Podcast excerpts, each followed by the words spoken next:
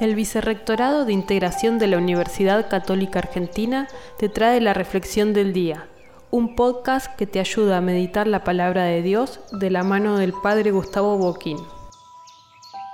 Jesús continúa hablando con Nicodemo en el Evangelio según San Juan capítulo 3 versículos del 7 al 15.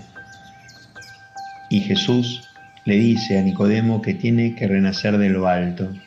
¿Qué significa renacer de lo alto? Significa vivir desde la fe, vivir desde el Evangelio, vivir desde las enseñanzas de Jesús, vivir desde la Pascua de Cristo.